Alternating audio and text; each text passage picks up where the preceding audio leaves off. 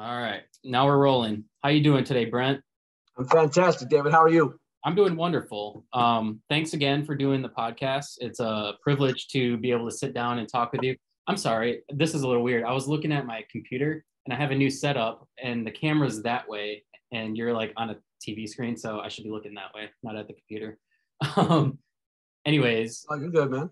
Uh, so thanks again for doing the podcast. It's uh, I found out about you through Kevin Ross, and uh, I found out about your event, and then I thought I'd reach out to you to see what the event's all about and to kind of hear your story. So um, I guess with that being said, um, can you tell me a little bit about yourself, kind of where you're from, and then we'll get into the event a little bit. Absolutely. Uh, first and foremost, thanks for having me on. I, I appreciate the time. And uh, before I talk about me, I have to talk about Kevin Ross because this is one of the best human beings I've ever met. Um, quick funny story about Kevin. So I got married four years ago for the first time. Kevin and I have been friends since 2008ish. Uh, we met in Las Vegas when I was living out there. And Kevin was supposed to stand up in my wedding and uh, ended up not making the wedding because he had to go fight for a belt in Rome, Italy. Whoa. And uh, yeah, so I'm still a little salty about that. But uh, aside from that, Kevin Ross is, and if any of you have watched his story on Joe Rogan, uh, he's just, uh, you know, you see that and, and, you get to know who he is. But just being around Kevin a lot back in the day, uh, I started a t-shirt company. I was I was the first guy to sponsor him, and I can remember back in 08, 09, um, when he really started hitting his groove as a Muay Thai fighter. Some of those big fights with uh, Kang An and uh, obviously the Saenchai fight, the Malaipet fight, just it was such a great time for American Muay Thai and Kevin really spearheaded that whole movement along with a few other great fighters. So just being able to call him a friend is is uh, is a real privilege, and getting closer throughout the years, and, and now being able to call him a really really close friend is uh, is a huge honor. And Kevin's just a great guy, and uh, yeah, Kevin doesn't have much of an ego, so I do my best to try and inflate it. It still won't work. Kevin's one of the most humble guys you'll ever meet. Yeah. And, this is just another example of that. He talked about the event and mentioned me, so uh, you know the whole power of the universe thing is working. So uh, Kevin Ross. A couple things on Kevin. Um, I remember when I when I first heard his story on Joe Rogan, I remember thinking, "Wow, that was powerful," and that was back before I even started this podcast. And I remember thinking, like, after I started the podcast, like, wow, his story was so compelling. That's the kind of story, like, those are the kind of stories I want to cover on the podcast. Stories about rising above and overcoming and because i mean oftentimes in t- today's society victim culture is perpetuated and Absolutely. it drives me insane and i just remember him like being vulnerable on the podcast but obviously he didn't let his past define who he was and so i thought you know what i'm going to throw throw some rocks into the abyss and see if he see if he responds so i reached out to him and was like hey man can you do my podcast and and uh, he agreed and i was like wow I cannot believe I got Kevin Ross. yeah, especially with him just coming off Joe Rogan, which I mean, yeah. if you can name a bigger podcast than Joe Rogan, I'll give you a hundred dollars. I'll write you a check right now. that is the biggest podcast. It is anyone that wants to be on a podcast wants to be on Joe Rogan. Yeah, that's absolutely. the biggest. And Kevin's been on there twice. So yeah, as you for you as a podcast host and a younger, newer podcast host, and in comparison to like Joe Rogan and some of the really big names, that's a huge thing for you. And that just speaks even more to Kevin's character because uh, for him, it's it's all about genuinely and honestly wanting to help people and, and hoping that that message hits people. I mean, his I didn't know a lot of that shit about him, and I was close with Kevin. Like we hung out every day. I remember leading up to his fights. I went to his fights with him. I mean, we were we were we were tight, man. And when he wasn't training or I wasn't training with him, he'd come by my place with Mark Beecher and some of the old crew, and we'd watch UFC fights at my place. I got really close with Kevin, and I never knew any of that shit about him. All I knew was his story that was already amazing that he started Muay Thai in his 20s, and then here he is 10 years later fighting Saenchai, arguably the best Muay Thai fighter of the last 30 years. And the Thai judge gave the fight a draw. I mean, it was I was second row for that. It was I've been to a lot of UFC fights, a lot of boxing matches in, in Vegas at the highest level, and that is definitely top three, top four fight moments I've ever had. And uh, it was incredible to be there. And uh, yeah, Kev's a real deal. And uh, uh, I'm glad that we're able to talk a little bit about him because he's such a great guy. And I can't wait for people at the Roger Up event that don't know about him, that don't know much about the fight world, that don't know his story, to hear about his story because meeting a guy like that can really flip someone around if they've dealt with the same type of stuff and haven't opened up like Kevin didn't for so long. There's really uh, there's a couple guys that were really close to him and I felt I feel like I was one of them and I had no idea about some of that stuff because he just never shared it. And uh, yeah, I'm really looking forward to people hearing his story. Not to mention a, a dozen other incredible speakers um, with tremendous stories. But yeah, Kevin's uh, Kevin's going to be a real highlight at the event, and I'm excited for people to get around him and meet him, and um, and I'm excited to get Kevin out there too, because Kevin Kevin kind of stays in his bubble. He stays in the Muay Thai world. He kind of stays in his lane. And I'm that guy when I call him, I drive him nuts because I want to rip him out of that lane and and put him on a super highway. And um, so I'm excited he agreed to do the event, probably because he just got sick of my phone calls, uh, if we're being completely honest. And uh, yeah, it's going to be fantastic. So I, I, appreciate you bringing up Kevin, and I appreciate Kevin uh, passing my name on to you. Absolutely. Shout out to Kevin. Um, so uh, now let's talk about a little bit about you. Where did where did your journey kind of begin? Because obviously you're an author, but you're kind of a, a motivational author slash speaker, correct? Yeah, I guess that's the title. I mean, I'm just I'm just a simple guy. I was born and raised in the in the suburbs of Chicago. Just a you know maybe middle class at best family. Grew up um, always outside, wrestling from fifth grade on, soccer from even before that, martial arts from probably the age ten on. Always outside. Um, if I was if I was a kid nowadays, I'd probably be diagnosed with ADHD, ADH, GSP, PPR, whatever it is, and they'd probably have me on 17 different medications. But back then, before cell phones, before the internet, and before this crazy uh, woke culture we're living in, I was the guy that was outside all the time, riding my bike, you know, just getting after it, having fun, and, and constantly, you know, being outside and, and being in athletics and, and martial arts. And um, by the time sophomore or junior year of high school rolled around, I pretty much knew I was going to be in the military. Um, I knew I wanted to get a gun and, and go do some good for God and country, but I didn't know specifically what branch. I knew it was going to be the, the Army the Marines. The vast majority of the men in my family had served. Uh, my dad was an Air Force guy. Uncles were Army and Navy Vietnam vets, and I knew that, that that's what I wanted to do. Uh, I ended up picking the Army, became a combat engineer, and uh, first deployment was in '98 uh, to Bosnia, and it kind of went from there uh, got banged up, was medically discharged, and then uh, around 2004 started contracting. Did that for about four and a half years, and then um, yeah, kind of settled into to, uh, into civilian life. And then for the last couple years, I've been um, back in that, but kind of in a different space, doing executive protection, personal protection, working more specifically with foreign dignitaries, royal families, and high net worth people, both in an armed and an unarmed capacity. I love how you nonchalantly just talk about that because that's pretty extraordinary that you get to be able to do something like that. Yeah, I mean it's cool. You know, I, I need that. Like I'm I'm 46 now and I still, you know, I, I got injured and I didn't get to be that 20 year guy in the military. I barely got four years in. Um, and I'm and I'm thankful and I and I'm I'm I'm very thankful that I, I, had the opportunity to do some contracting and still um, contribute to the GWOT, the Global War on Terror. I'm just I'm thankful that I was still in some capacity able to do some good. Um, and and now, even though I'm, you know, I have the book and, and we have this event coming up, which um, all all signs are pointing towards it's going to be a success. We still have plenty of tickets for sale, and we're a month out today while we're recording this.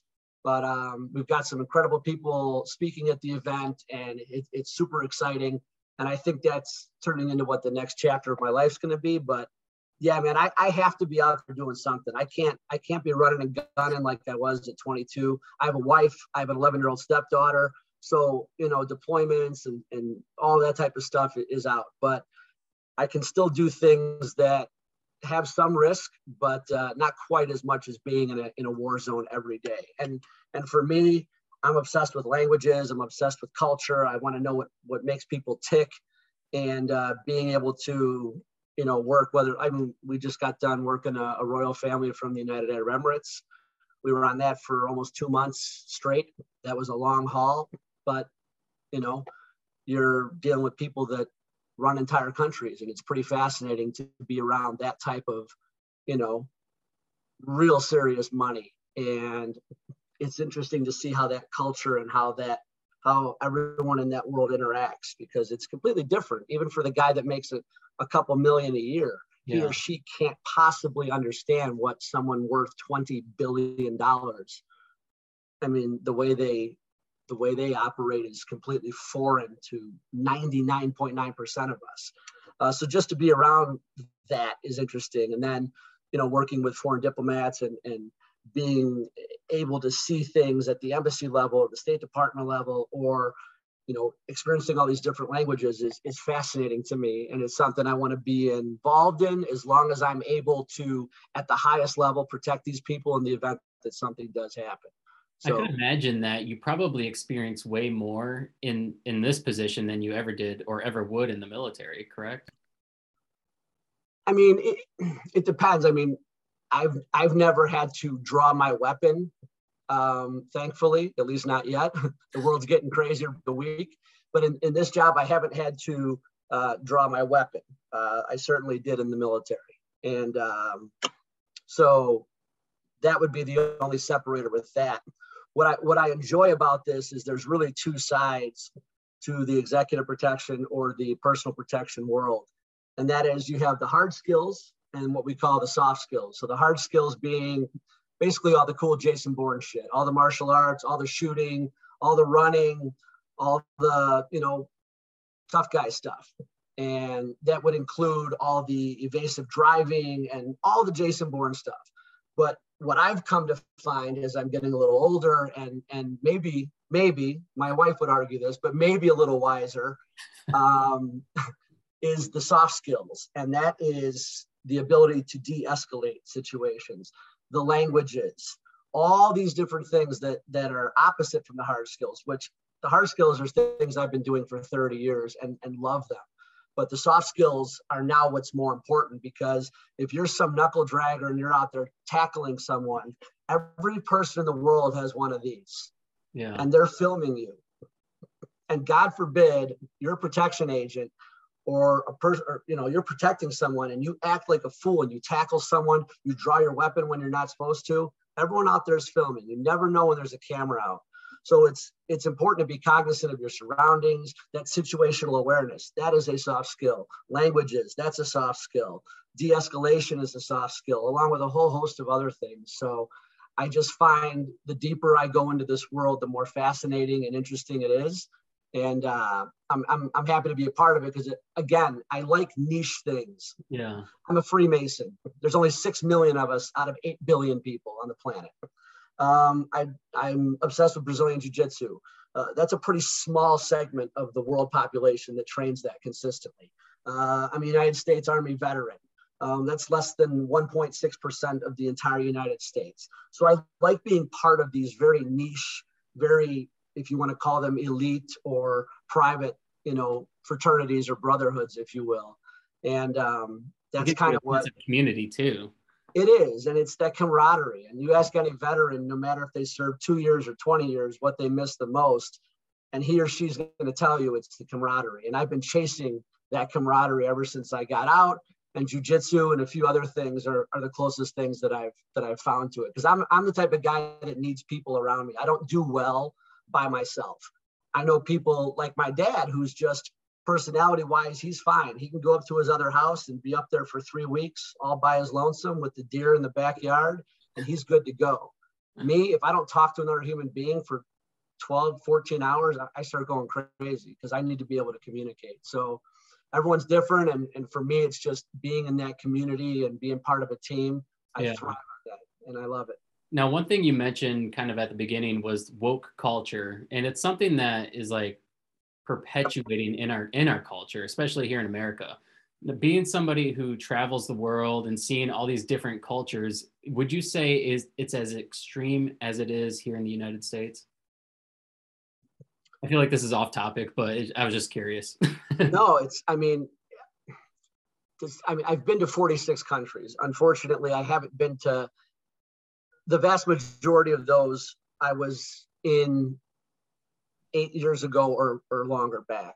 So, um, although I have traveled a bit, um, I, I don't have as much knowledge on the current situation, but I can tell you for the amount of traveling I've done and wherever I have been in the last few years, and more importantly, the people I'm very close to that do an extensive amount of traveling in an executive protection capacity. Um, I try not to talk about politics. I try not to talk about my religion because, for the most part, I feel like no one really cares what I have to say, and I don't really care what most other people have to say about those two topics. Right. My my religion is is me, and my political stuff is, is me. And I feel like the vast majority of wars that we've had since civilization started have been caused because because of either religion or politics or oh, absolutely usually both so i'll say this from what i understand from what i have personally seen um, from people from the middle east from people from the united arab emirates from people from south america and a few other places uh, right now a lot of different places are laughing at us. And that has a lot to do with our current leadership and um, some of the things that we're doing just or i guess i should say some of the things that we're accepting as a society um, this whole woke mentality and this idea of just being sheep and just following whatever you know blindly following whatever we're told is, is nonsense um, there's a, a, fascinating guy named lieutenant colonel dave grossman retired um, he wrote a fascinating book called On Combat. He's actually part of the same speaker bureau I'm in. And I referenced him in my book, and he has a fascinating um, way of breaking down our society in the idea of sheep, sheepdogs, and wolves. And essentially, what he says, and I buy into it 100%, is that 80% plus of our population are sheep. They like to eat grass. They don't want to get in hurt. They don't want to get in fights. They don't want to be too involved. They'll follow wherever they're supposed to go. They're terrified of the wolf. And then the other 10% are the wolves, and those are the kidnappers, the rapists, the child molesters, in large part, some of our politicians, some of big pharma, and whoever else we want to throw in there. And then you have, hopefully, it's 10%. The other 10% are sheepdogs. And those are the ones that are just born. It's innately within them to be a protector. And they protect the flock of sheep. And it's an interesting dynamic in that if the wolf hasn't come around for a while, the sheep actually start to resent the sheepdog because he looks a little like the wolf. He has fangs. He's built like the wolf. And the longer the wolf is gone, the sheep start to resent him. But the second the wolf comes, they're begging. And, and that sounds a lot like what's happening with our police. That sounds a lot like what's happening with a whole lot of other things. And there's a mm. lot of touchy subjects that, that I'd rather not get into. But oh, yeah. at the end of the day, I'll just say I think right now we have too many sheep.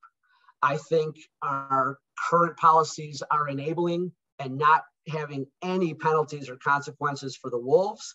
And we are desperately in need of more sheepdogs. And I can tell you right now, for anyone attending the Roger Up event, our number one goal for this event, for you as an attendee, is that you leave more dangerous as a person. And I don't necessarily mean because we have Brazilian Jiu Jitsu every night or because you're going to do some push ups in the morning with some retired Navy SEALs. I don't necessarily mean dangerous in a physical capacity. I mean, you're more dangerous because you're more self aware, because you're more prepared for that big, bad, scary world out there. You're more singularly focused on who you are, who you're surrounding yourself with. You're, you're more aware of your surroundings, and that in itself makes you a more dangerous person. And then, if you take some of the principles that we're going to put forth at this event and go home and immediately take action on them, you're going to continue to become more dangerous. And in my opinion, the best type of person and the type of people that I surround myself with are incredibly dangerous but you'd never know it because they never have to use it. But if God forbid the proverbial shit hit the fan, those are the guys that I want, and those are the gals that I want behind me. And um, that's our whole goal is just to get more educated and more disciplined people out there because there's a lot of crazy stuff happening. This episode is brought to you by Red Bike Delivery. This delivery service operates only using battery powered, eco friendly transportation. Red Bike Delivery is there for all your delivery needs, whether it's dinner for the family, flowers for your partner, or new houseplants for your new collection. Red Bike Delivery will gladly deliver those and everything in between. So what are you waiting for? Check out Red Bike Delivery on Facebook or Instagram for more information. Red Bike Delivery, because there's only one Earth. Dude, I, I, I fucking love that. Um, now, is the event based off of the book that you wrote called Roger Up? Yeah, I mean, some of the principles are, and I mean, full disclosure, we just needed a cool name. I was I was doing a, a, a I was planning on doing an event a few years ago, and it fell through, and COVID came in, and everything else. That event was called uh, the Real World Samurai Las Vegas Boot Camp. Say that five times fast. and my wife's like, "Man, Brent, that is a really long name." And at the time, I was like, "That's fine." And now I look back, and I'm like, "No, yeah, probably should have listened to her on that one too." but uh, Roger Up is very easy to remember and um, you know as attention spans continue to diminish yeah. Uh, plus it's a cool name and, and if anyone doesn't know what roger up means i'll, I'll give you a very brief uh, definition of it and, and why i use that term. So essentially um, back in 97 i was a new guy at my unit. I'm in germany. I'm a combat engineer. I'm a young private. I think i was a private first class. And we are on an 18 mile timed ruck march. And two weeks, two and a half weeks prior, we had done a 12 mile ruck march that was timed with 35 or 40 pounds on your back and you're carrying your weapon. That, that one I was carrying an M16, which is like know, six or seven pounds. On this one, I had recently become the new 60 gunner for our platoon, which is the M60 fully automatic machine gun. And that weighs anywhere between 22 and 23 pounds. I'm six foot two, 160 pounds, soaking wet at that time. I got 35 or 40 pounds on my back.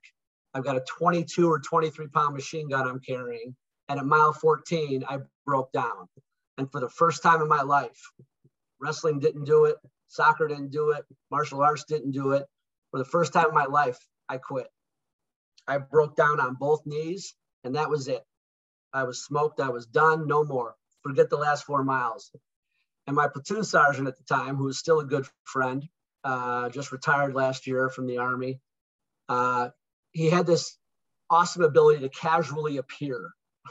it always seemed like he was peer- appearing around me, right? Because I fucked up a lot. but uh, he appeared and he said, What's going on, man? I said, Sergeant, I'm smoked. I said, I can't feel my legs. My, you know, I don't want to take my boots off because I know my feet are bleeding and uh, I'm smoked. The 60's killing me. And he looked me right in my eyes and he said, Maggie, you need to roger the fuck up. You got four miles left. So I stood up and he put his hand on my shoulder and he said, If all these guys looking at you right now cannot trust you to finish an 18 mile walk, how can they trust you downrange? And that completely changed my life because he was a thousand percent right. And trust me, every guy was looking at me because I was a new guy. And he not only did that, but it was the first time I saw leadership at the highest level executed because even with bad knees, that guy walked the last four miles with me. Wow. Constantly motivating me and encouraging me to the point where I actually ended up jogging the last mile. That's how riled up he got me. Wow. I think I slept for two days after that. but that was the first time I had not just hit the wall and I was done, but the first time I understood that there was a reserve tank. And I actually had 20 or 30% more left. I just mentally broke. Physically, I still was able to get up and walk four more miles with that machine gun, with 35 pounds on my back. But my mind, because I was weak, and had never been there before broke. And he unbroke that. And it was one of the most beautiful experiences in my life. And I wish it was a sexier story. I wish it happened in Afghanistan with bombs and tanks and terrorists chasing us down and we killed all the bad guys. But that was my Roger up moment. And I had never heard that term before. I'd heard Roger that just confirms the transmission. But the way he looked at me and said, Maggie, you need to Roger the fuck up. It was everything. So that ended up becoming the title of the book. And now that's the title of the event. And um, we're hoping to uh, do the same thing to our attendees that that beautiful uh, platoon sergeant, Sergeant Scully, did to me all those years ago. That's so. amazing. That that's really amazing. That that kind of reminds me of uh, David Goggins' uh, quote. He he always says that when you when you're at the point of giving up, you always have forty percent. It's a forty percent rule. You always have forty percent more left in you. People give up before they even realize their full potential. Yeah, and how do I say this? I, I love the fact that you brought up David Goggins, but I, I just want to add a very respectful and polite caveat to that. I've not I've never met Mr. Goggins. I have friends that that know him and have met him, and um, I hear he is absolutely 100% the real deal. What you see is what you get. The problem with some people's percep- perception of David is they have to understand that David is past the elite 1% of human beings when it comes to that. So I don't want to by any means compare what I just said to some of the incredible things he's done physically. But I think when you hear a story like the one I just told, for the average person, and I consider myself just an average guy, I think it's a little more realistic because unfortunately, there's a lot of guys out there that gobble gobble up David's material and his books. And, and again, it's incredible stuff. You can't walk away from hearing that guy talk without being fired up. But it's really hard to even do 10% of what he does. He's literally, in the most beautiful way, a freak, and he's like an alien. I mean, 99.9% of male human beings cannot do what that guy does. They, right. I most think, human beings do not stretch for four hours right. every night. They don't wake up and run 15 miles. Like it's almost impossible to live that way. So I, I encourage people to read his books and listen to him, but also have a realistic expectation of what you can do compared to what that beautiful alien named David Goggins can do. Right. And again, I say that very respectfully because he, he motivates and inspires millions of people. Oh, absolutely. And I, I think for him, I, I think he would even say that, you know, at the start of his physical journey, that he wasn't even capable of doing that, but he was able to get to that point. Um, and obviously, it's not for everybody, but the whole 40% rule is like it's you're you're capping out at 40 you're leaving 40% on the table of your your capabilities so regardless of your capabilities, you still have a little bit in the tank, kind of like you, you know, like you were, you, you felt gassed out, but then somebody came and was like, Hey, you can do this. And they, they believed in you and they motivated you, inspired you. So you had a little bit more left in the tank. Oh yeah. I was done, man. I was in tears. Like yeah. it, no, one, no, no one, no one was shooting at me. No one kidnapped my kid. Like, but I was that smoked. I was in tears. I yeah. wanted, I wanted no more of that hot German sun I wanted no more of that ruck. I wanted all that weight off my back. I wanted all the chafing to go away, the blisters and the blood on my feet. I was scared to even take my boots off. I couldn't feel my arms from that fucking machine gun. and this guy came along, and you can call it a Goggins moment. You can call it a Roger Up moment. You can call it a God moment, whatever you want, but we all need them. We all need a Sergeant Scully in our life. We all need a Goggins in our life. We all need a Jason Redman or a Kevin Ross in our life. And um, I'm fortunate to uh, to have a few of those. And I'm I'm hopeful that the people that come to the Roger Up event leave there with one or two more of those in their life, in their phone. Um, you know, I talk about Jason Redman. I was recently on a podcast and they were asking me about circle of influence because I talk about it a lot. And obviously, Jay wrote the the forward to my book, and he's a two-time New York Times best-selling author, a very famous retired Navy SEAL. He was severely wounded, shot in the face, half of his face blown off. Some guy that somehow the guy's still handsome. I don't know how that worked out. 40 surgeries and, and $2 million worth of uh, handsomeness he's got there. But because he's above all that, you know? yeah. But besides like that, besides the 20 plus years in the SEAL teams, the combat missions, all the amazing bad guys that they took out, and just being at the tip of the spear for as long as he was, I'm actually more impressed with what Jay did post military. And, you know, the fact that he has such a strong wife um, is, is incredible as well. I mean, the, the divorce rate in the SEAL teams is in the high 80 percentile because these guys are gone 300 days out of the year.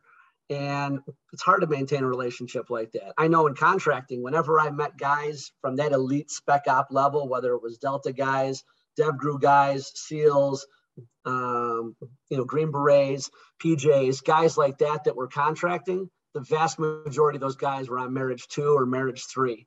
Hadn't seen one or two of their kids born because they were deployed. And that's just a part of it. And it's and it's terrible for those families. But I think as Americans, we should be very very cognizant of the fact that those guys are out there and very very thankful that there are guys out there that are sacrificing that much because they believe in the cause so much. Even if sometimes the cause if the cause is questioned or sometimes the cause may not be ethically or morally what we want um, just knowing that we have very very scary men that can go out in the dark of night and do very very bad things while we sleep comfortably in our warm beds with our wives and our husbands and our kids and our dogs.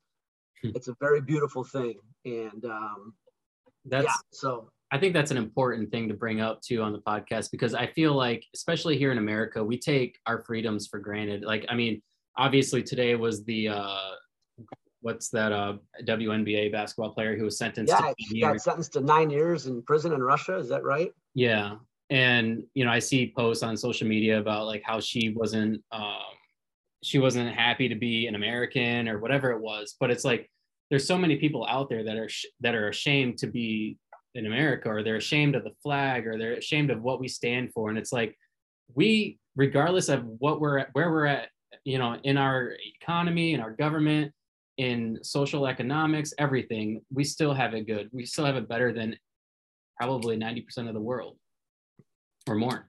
Absolutely. I've been to a lot of places and you know what drives me crazy is I hear, and this isn't a sexist statement by any means, but whenever I hear women complain about all of the supposed inequalities that we have, and there's there's always going to be progress that needs to be made on, on, on, on a vast majority of issues. But when I hear women complain about certain issues, um, frivolous things, um, I have to laugh because just two years ago in 2019, women were officially allowed to start driving in Saudi Arabia. I mean, I mean, think about that for a minute. 2019. This isn't the 1940s. 2019, and that still comes with limitations. But women were allowed to start driving two years ago in Saudi Arabia. I mean, that's crazy. I mean, they're still throwing gays off of rooftops in Russia right now. So when I hear people complaining about all of the social and blah, blah, blah injustices and all the things going on in this country, listen, we are a very flawed nation, just like every other nation, just like every human is a flawed human. But I'll tell you what, excuse me, there are the vast majority of the rest of the world would, and, and their residents and their population would kill to be here. And you see people coming over here, risking life and limb, losing their kids to sex traffickers and coyotes. Oh. Um, doing anything, risking their lives just to get here, just to get here and be poor. Because yeah. being poor here is better than being off anywhere else in the world for the most part. So yeah. it, it's it, it's crazy to me, and obviously I'm biased as, as a veteran and, and, and as a guy that's seen a few different places in the world and, and now still being able to work in executive protection and working with a lot of different royal families and, and foreign diplomats and, and high net worth people from a whole host of different countries and religions and, and backgrounds. Um, collectively, there's no one that thinks outside of the US that uh, things are, are terrible here. They're all pretty happy to come over here and see what we have going on. Oh, I'm sure. I mean, I've talked to so many people that have um, been immigrants from other countries like India or Honduras or all these other countries that would be considered third world countries, and they love it here. They have no problems whatsoever. Um, yep. Now, with your event, what inspired the event? I mean, was there a need that you've seen in in the general population that you felt you could provide, or? I think it was two things, and I I, I appreciate the question because number one, I I myself was going to a lot of events. I like going to events prior to COVID. Um, whether it's the annual Protectors Conference in Las Vegas, which I was at last December, or just personal development events, whether it's a Tony Robbins event or Brian Tracy or going to see Robert Kiyosaki or Gary Vaynerchuk or guys that I'm, you know, I'm fans of these guys and I'm, I'm drinking the Kool-Aid and I'm buying into a lot of what they're, they're saying and selling because it's real stuff. Um, I started going to, to a lot of different events and I started for some weird reason, I started trying to figure out what they were doing right and what they could be doing better, whether it was some massive event you know 3000 people or just some 30 40 person workshop. And i started thinking like man it, would really be cool to do my own thing. Like i have i have some ideas on what i feel like i would want to go to and i don't see that out there. And maybe i'm very niche in, in in that demographic. Maybe i'm alone in the type of event i'd like to go to but i talked to a few people uh, and i said hey this is the idea i have I want to do a multi-day personal development event. I want to start the day off nice and early with some PT. Um, and right now, it, it, kills me to say it as an Army guy, but right now, SEALs are sexy. and I'm fortunate to know a few. So, retired Lieutenant, uh, retired SEAL Jason uh, Redman, Lieutenant, and retired Senior Chief William Bronham, uh, who did 26 years SEAL teams. They're going to be leading PT. Um, it'll be at it, it'll be at your own pace. You'll have two different groups: the guys and gals that really want to get after it, and the guys and gals that are not used to that. But at the end of the day, just being out there at 5:30 changes you. Just the fact that you're out there and you're participating is enough. Yeah. So starting the day off right, and then you know throughout the morning we'll have some fantastic speakers. In the afternoon, we'll have breakout workshop sessions where we're attacking different topics that we feel like our whole goal again not just to make you more dangerous but that you leave that event with actual tools in your proverbial tool belt more bullets in your gun. Like you can immediately walk out of there and the things that you learned are applicable to to your flight home or your drive home or whatever you're doing. And that's our whole goal. And another thing that is really important to me it's important to me with having an 11 year old stepdaughter who is not going to be and she's a cute little Asian girl. She's not gonna she's not gonna be some formidable MMA fighter. She's gonna be lucky if she hits 100 pounds and five foot four. So I need to know that she's prepared physically if anything happens to me or her mom. I need to know that she's to be able to take care of herself from a physical perspective. Not to mention all of the other benefits that jujitsu gives you with confidence, situational awareness, and all those things. So that's why we have jujitsu every night because we want to introduce people to this beautiful martial art, in my humble opinion, the most effective martial art in the world, and introduce them to what I believe is a real life superpower. And when you see the look on people's face and they they do a, a simple move that requires only leverage and technique and no athleticism or strength, that oh shit, or that Roger Up or that David Goggins moment yeah. look on their face is, is priceless. And we're hoping to have a lot of those moments uh, at this event. Yeah, doing jujitsu is super humbling because you could be in really good shape and then you go do you go do jujitsu and it's like, whoa, this takes a whole different, it's a whole different ball game. Um, my wife and I went and did jujitsu. Uh, we started taking it last summer. We only went for a couple classes, but and we didn't continue um, just because of scheduling and stuff. But um, yeah that was one thing is like i thought it would be a lot easier because i'm i work out i'm in shape and it was a lot more difficult than i thought it would be yeah and and the most humbling thing is you can walk into a jiu-jitsu school like you you're a fit guy you're a handsome guy you take care of yourself and you can walk into a jiu-jitsu school and there can be a 140 pound accountant who is the nerdiest looking thing you've ever seen. And three minutes later, he's got his legs wrapped around you and you're tapping, which tapping essentially means stop or you're going to kill me or break my arm. And yeah. that is humbling.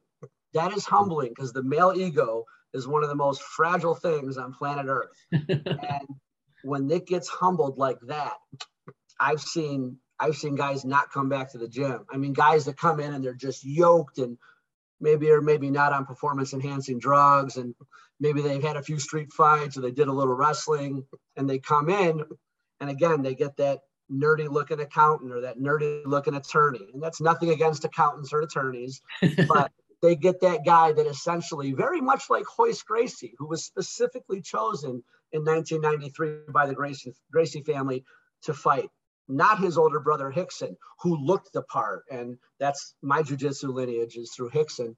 But Royce was specifically chosen by his father and by his older brother Rorion to be the guy to represent Gracie Jiu Jitsu because he didn't have muscles. He looked like a guy that couldn't fight. He looked like the guy who was an accountant or whatever.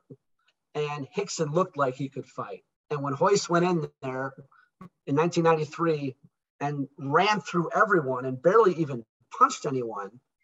The entire that was that was arguably the most important night in the history of martial arts. And everyone realized, wow, we have to know what we do to do when we get on the ground. Because let's be honest, over 90% of fights end up on the ground. Yeah. You can be the best puncher with the hardest punch or the best kicker and all that, but if you've got some animal or some gorilla on top of you, you better know what to do. And if you're a female, and you're at a party and a bad situation comes up and there's a guy on top of you, you better know what to do. Or if you're a female and some guy's trying to mug you, who cares about your purse? Who cares what he wants to steal? The fact that you can defend yourself and get away and you didn't get raped or murdered, that's a victory. Who cares about your purse? You can get new credit cards, you can get a new phone, you can get a new Louis. That's not the idea. The idea is that you survived that situation. And that's why we have jujitsu all three nights. And we don't just have, you know, jujitsu, we have jujitsu with legit black belt world champions. And you are going to learn in a very controlled, in a very safe, in a very fun environment all three nights. Whether you've never even heard of jujitsu or you're a brown belt and you like competing and you got the cauliflower ears and you want to come get some, We'll break off halfway through to the other side of the room and you can come get some. I got a guy from Brazil that doesn't speak English. He looks like a gorilla and he fights like one. So if you want to come get some, he'll be there. His name is Edson. If not, hang with everyone else, learn some good stuff. Either way, we got you. And I'm confident you're going to leave the event much more confident and much more in tune with who you are. And hopefully, it will spark. And, and I'm going to say this selfishly. Hopefully, my event sparks your wanting to pursue jujitsu. And hopefully, our event sparks you wanting to, if you have kids or if you have a nephew or a niece that's, you know, eight years old or above, seven years old or above, it sparks you to get them involved in jujitsu because you see just how effective it can be on so many different levels. Yeah, absolutely. Now, um, where can people find find the tickets for the event? Um, what's all the, that information? The website is rogerupevent.com. Okay. So uh, go there, and uh, if you are law enforcement, fire, military, or a veteran, we have a thirty percent discount. Which on a thousand dollar ticket, it's actually nine ninety seven. Let's just call it a grand. On a thousand dollar ticket, you're saving like three hundred bucks. So That'll probably cover your flight, unless you're coming in from Hawaii or Australia. And uh, that'll cover a couple nights your hotel rooms. Or if you want to put that towards a mastermind dinner with retired Navy SEAL Jason Redman or retired MARSOC Marine Nick Koumalatsos, or maybe you want to put that towards the Roger Up Forum, which takes place the morning of the event, uh, four hours at 128 seat movie theater, uh, six speakers, going to be awesome. So there's a lot of different routes to go. But yeah, if you are law enforcement, fire, military, or veteran, uh, hit us up on email just so we can check you out, make sure you're good to go, and you will get that 30% discount code. Awesome. So this event is geared towards uh, firefighters, police, military. It's not geared towards them. I just have a bias and an affinity towards service. Yeah. So um, I support the police. There are certainly bad apples out there. There are bad apples at uh, the zoo has bad employees. The dentist office has bad employees. The hospital has bad employees. Law firms have bad employees. McDonald's has bad employees. And guess what? There's bad employees in the police. There's bad employees in the military. But yeah. a few bad apples should not ruin the entire bunch. And the fact that just in the last two months, we had over 500 Chicago police officers. That number is not embellished. 500 active police officers retire early, and only 46 graduated from the academy. And if you do the math on that, that's a big loss. That's a, huge number. That's a huge number. In the third largest city with the most violent crime, the third largest city in the US, yeah. and the most crime with the strictest gun laws. Explain all that to me. But um, I'm not a politician and I'm probably not smart enough to make those decisions. I'd like to, but I'm not. So um, but yeah, it's uh, I just have a, a real affinity towards service. So out of respect for the fact that these police officers, male and female, protect us every night, when I go to bed and I see police cars drive by, they're out there at one o'clock in the morning, two o'clock in the morning. I'm sure they'd rather be home with their families, but they're out there keeping us safe. Yeah. When someone's house catches on fire or someone gets injured or someone has a car accident, and it's midnight or one in the morning and fire engines and ambulances show up. Those first responders, they probably rather be home with their families, but they're out there kicking ass and saving lives and risking same with own. our military. So that's why we have a 30% discount, which is a pretty big discount on a thousand dollar ticket. That's why we have that for them because I just have such a tremendous amount of respect for what they do. And as a veteran, if I didn't have a discount for veterans, they probably wouldn't show up to my event. So yeah, that's just how the, that's just how the veteran community works, I guess. Well, yeah, I mean, generally anywhere you go in the United States, there's usually some sort of veteran discount, which I think is awesome. Yeah, and there's usually one on Veterans Day. I never do that. I never go to IHOP and get the free like 12 stack of pancakes. I know some guys do, but uh, yeah, I just uh, I like to more or less support all that stuff somewhat silently. Um, yeah. This isn't very silent. This is a big event. We're expecting over 150 people and uh, two and a half days, big hotel, room blocks, banquet rooms. I was just there for three hours this afternoon going over all the logistics. And we have one room which which has the stage and the big setup for the, the full event. We have another room which is entirely just mats for jujitsu. It's wow. freaking awesome. And um, yeah, so it's it's really exciting. And uh, yeah, so rogerupevent.com. I, I hope uh, some of your listeners go to that and um, and check it out because it's going to be a great event. And if you live anywhere near the Chicago area, I always say if you're within two, three, four hours, drive in, man. Save save the uh, save the time of being at the airport, back and forth, possible layovers, whatever. That's what I'm going to do. I'm driving in. Yeah, I mean, gas prices are, are going down. I mean, yeah. don't quote me on that. I don't know when this is airing. if, if it airs in a week and they're up to six bucks, don't hold me accountable. But um, I always say if you're within, you know, if you're within a few hours, drive in and you have your car here. It's just one more added advantage you have. But for those of you that aren't driving in and are thinking about flying in, uh, we're about 17 minutes from O'Hare Airport in the western suburbs of Chicago. It is an affluent area. It's a very safe area. Um, I have to say all that when we're talking about Chicago because people think they're showing up in Ramadi in 2006. Well, um, I mean, there's a bunch of certified badasses at that event. I don't think anybody's going to do anything. and I was just going to say, you beat me to the punch, youngster. Uh, I say that as a 46 year old. You're a young guy. Uh, you beat me to the punch because, yes, I, I, can assure you, we have some of the best personal protection agents uh, some of the baddest dudes on the planet are going to be at this event. So I assure you, you will be quite safe at the Westin in Lombard, Illinois, uh, September 1st, 2nd, and 3rd. But uh, yeah, it's going to be a great event, man. And I appreciate you giving me a platform to talk to um, some of your, uh, you know, some of your audience. I know I've been doing a lot of podcasts and, and, and different outlets lately, and I was really excited to talk to you because you called me after you talked to Kevin And he texted me. He said, "Hey man, I just had a great podcast with this guy. Check him out. Uh, I gave him your info, or can I give him your info?" And that's that. That's how nice Kevin is. I'm like, I'm not as good as that. I'll give someone's name out or number out, and then be like, "Oh man, I should probably should have asked him first.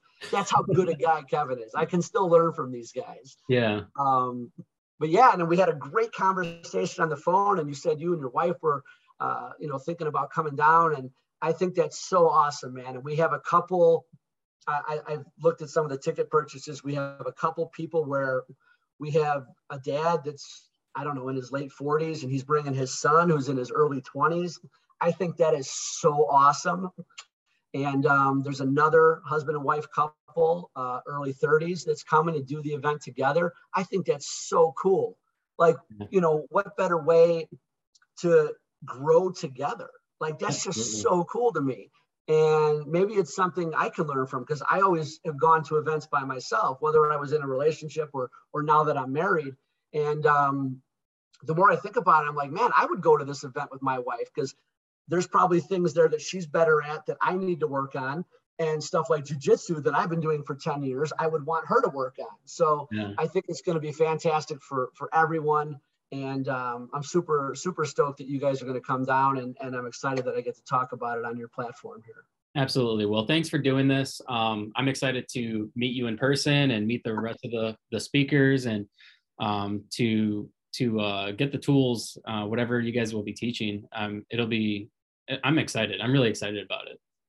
It's also. And you know what, you know what the cool thing is? It's like since I did your podcast, I'm gonna have to like. I shouldn't say this publicly, but since I did your podcast, I'm gonna have to get you a little extra access time to Luis Claudio. So Luis Claudio is a fourth degree black belt under Rickson Gracie. He was just in Juliana Pena's corner over the weekend at the UFC event. Unfortunately, she did not get the win in the rematch against Amanda Nunes. Hopefully, they run it back for the third time. I think Juliana, being at most a four stripe blue belt, held off a black belt world champion in Amanda Nunes with elbows and everything else, and actually almost armbarred her and almost submitted her. Um, I just think it speaks to the level of jiu-jitsu that Luis puts out. Uh, he has other UFC fighters as well, but him being one of Rickson's best black belts, when you're around this guy, again, he's another one of these guys where when you get off the phone with him or you get, you just leave training with him, you feel better. You're just a mm-hmm. better person. And I want people to experience that because it's one thing for me to talk about it on the radio or talk about it on a podcast. I can talk about how awesome Kevin Ross is or how awesome Jason Redman is or how awesome Luis is. But that's just that's just me talking and I can only talk so much. Yeah. And trust me, I talk a lot. I want people to experience that. I want people to walk away saying, "Holy shit, that guy Luis is five foot six on a tall day and 150 pounds on a heavy day."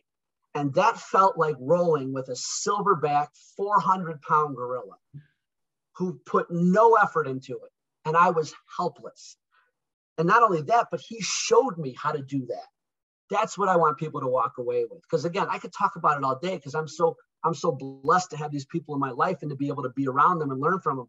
I, I feel spoiled and I want to share that. I want to share all this fruit, all this stuff with all these other people. So um, we'll get you a little 10 minutes in the corner with Luis and he'll teach you, he'll throw some secret sauce at you that you can use uh, out in the real world if you ever need it.